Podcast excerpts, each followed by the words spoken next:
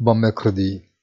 Il n'est pas faux de regarder certaines données objectives et de noter que si l'inflation a commencé à baisser, elle se roule toujours à deux chiffres, ainsi que les signes de ralentissement apparaissent de plus en plus évidents comme dans le cas du marché immobilier américain.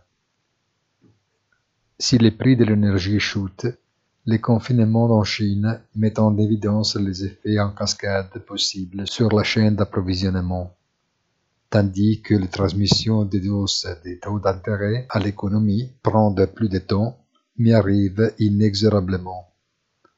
La traduction du phénomène porte le nom de stagflation, mais pour l'instant, c'est un risque possible dont on parle peu, mais qui se propage sans mystère. Bonne journée, rendez-vous sur notre site easy